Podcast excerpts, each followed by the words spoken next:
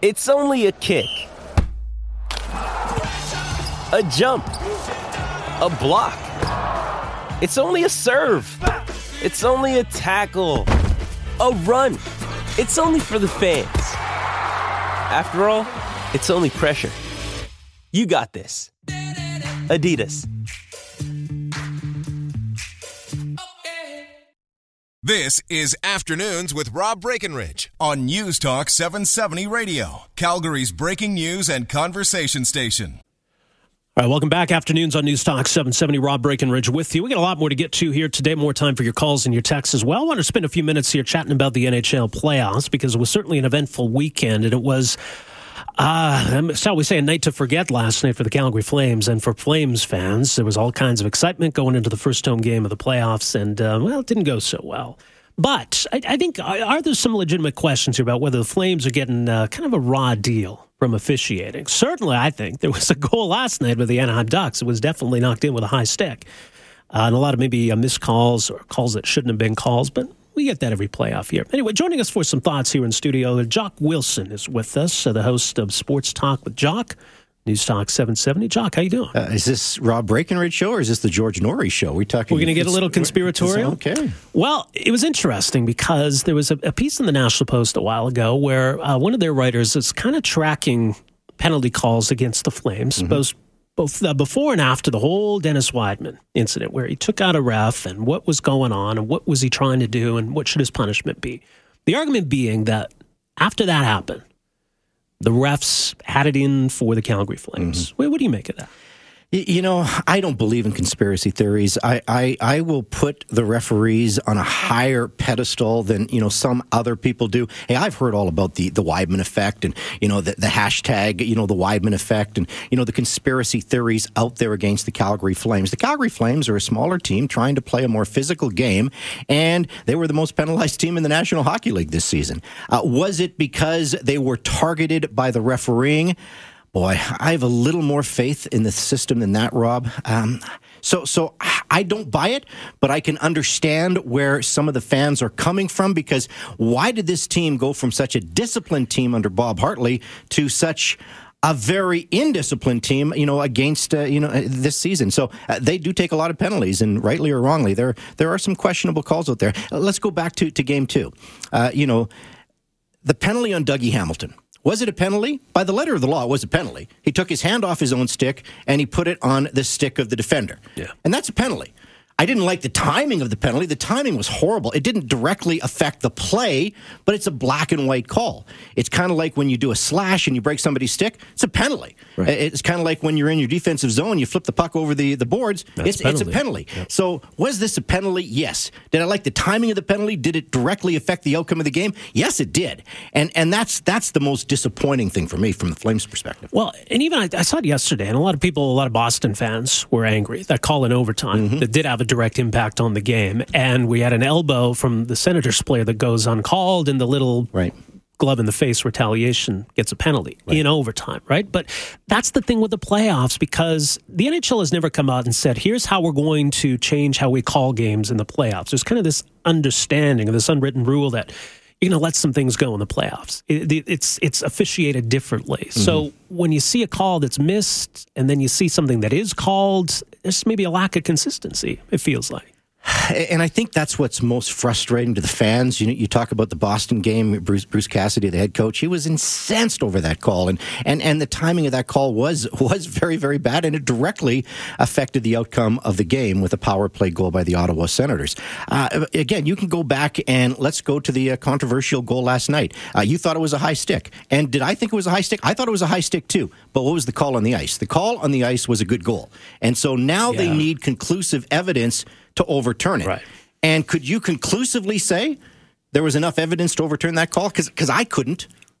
Yeah, I, you're right. Because had the call on the ice been no goal, it probably would have stayed no. Goal. It would have stayed no goal because there you wasn't need conclusive evidence exactly, the other way. Exactly. Yeah. So it all depends on what happens on the ice. You know, you, you, saw Brian Elliott get mad last night. You know, on the game tying goal, he thought he was interfered with. Well, you know, that was just Brian Elliott being being mad at himself. I think because that yeah. was not a goaltender interference. You go back to game two, and the non goal that the Calgary Flames thought they had scored to take the the, the, the lead again, I'm I'm trying to have not have rose colored glasses on here from the Calgary yeah. Flames perspective. I thought it was goaltender interference. I, I would have I would have called no goal on that one. And, well, and I hate to say that because it, it affected the Calgary Flames. It does. And I think that's what's frustrating from a Flames fan's perspective watching these games is not just stuff like that, but just the sense that the team is not playing bad. And it just seems though yeah not just the call, but just the bounces are, are right. going Anaheim's way. It's a three nothing series, and it doesn't seem like it's lopsided. Every game is a one goal game. The Flames have been in every game. The Flames probably deserve better. You know, even last night when it was four one, like a lot of fans, I, I was ready to turn the TV off and say, okay, game over. Let's uh, let's bring on game four. You know, then they score the late goal in the second period. Then they ring one off the post with about five seconds left in the second period. And you're thinking, okay, maybe I better stick around for the third period here and see what happens. I'll tell you what. Uh, we can talk about the Wideman effect. We can talk about the conspiracy theory. What does it boil down to? It boils down to great goaltending. Unfortunately, the Calgary Flames have not had great goaltending in this in this series. Brian Elliott was really average last night. He has given up a bad goal in every single game. I, I think it's going to be very intriguing. Do you go back with Brian Elliott in game four? You're down 3 nothing. What do you have to lose? Yeah. You make the goaltending change. You saw what the Anaheim Ducks did last night. You know, John Gibson was fighting it a little bit. The Flames scored three power play goals. Jonathan Bernier came in. I think Randy Carlyle is going to have a tough decision to make. Does he go back with Gibson? Does he stick with Bernier? What do the Calgary Flames do? Uh, Brian Elliott was brought in to be the playoff guy. He has been the playoff guy, but he hasn't gotten the job done. As I say, I think you can make a case. He's given up a bad goal in every game in this series. And when you lose by one goal, you can't give up a bad goal. Well, I mean, it's ironic. Last year, he bailed out Jake Allen in sure. St. Louis. Jake Allen has been so lights out in these playoffs. Exactly. But, I mean, you look at, yeah, Elliott had a slow start in the season, and then he just he came on like crazy. Yeah. It was lights out. It was but amazing. Look, but look at the series. Pekka Rinne has been great for Nashville. Yep. You know, you look at Cam Talbot. He has been great for the Oilers. Uh, mm-hmm. Uh, you, you, go down the list. You know, why are teams up? Frederik Andersen been great for the Leafs. Yeah. Carey Price, best goaltender on the planet. Uh, you need great goaltending. So I, I'm not going to lay this all on Brian Elliott because I think that would be unfair. But the fact is, he has given up a bad goal in every game.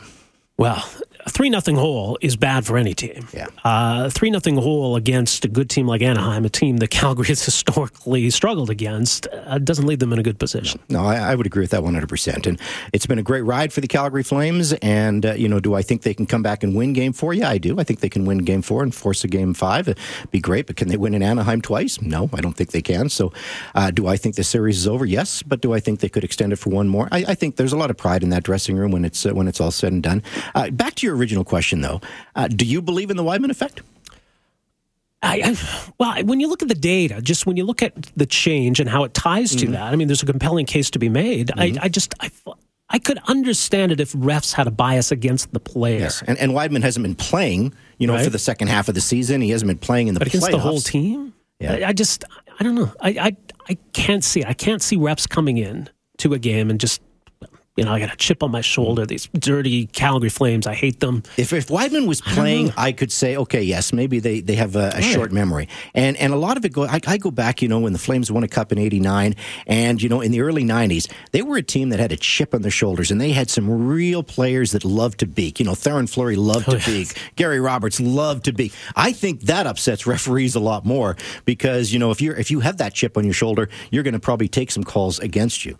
Uh, in this case, I'm, I'm hoping it's behind. I, like I said, I have a little more faith in the in, in the in the in the system, so I'm hoping the referees do not have the Wideman effect uh, in, in their brain. Yeah, that's the thing. If your team wins, you know you want to be able to, to credit your team. If your team loses, you want to be able to say you guys weren't good enough. Mm-hmm. Just the, the frustration of going out of the playoffs and blaming the refs. Mm-hmm. You don't want that kind of a situation. No, and and you know, hey, I you know, you heard the stories that uh, Brad Treliving threw a chair and broke a chair last night. You know, yeah. so he's he's upset, and and are you going to be upset? Sure, you are. Uh, do you sometimes feel that calls are going against you? Yes, but sometimes you have to look at it uh, realistically as well and pick yourself up, dust yourself off, and, and, and see what happens. So, as I said, I'm not going to lay it all on Brian Elliott, but if I was being realistic about this series and why the Calgary Flames are down, why they are where they are, uh, they haven't had good enough goaltending.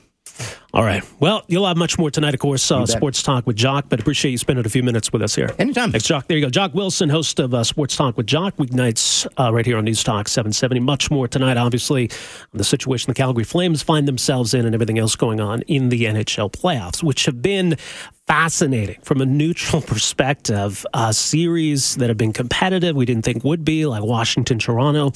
Uh, just the way Nashville's come on and dominated the Blackhawks. Uh, I'd be surprised even. I mean, Pittsburgh's a good team. Sidney Crosby, probably the best player on the planet.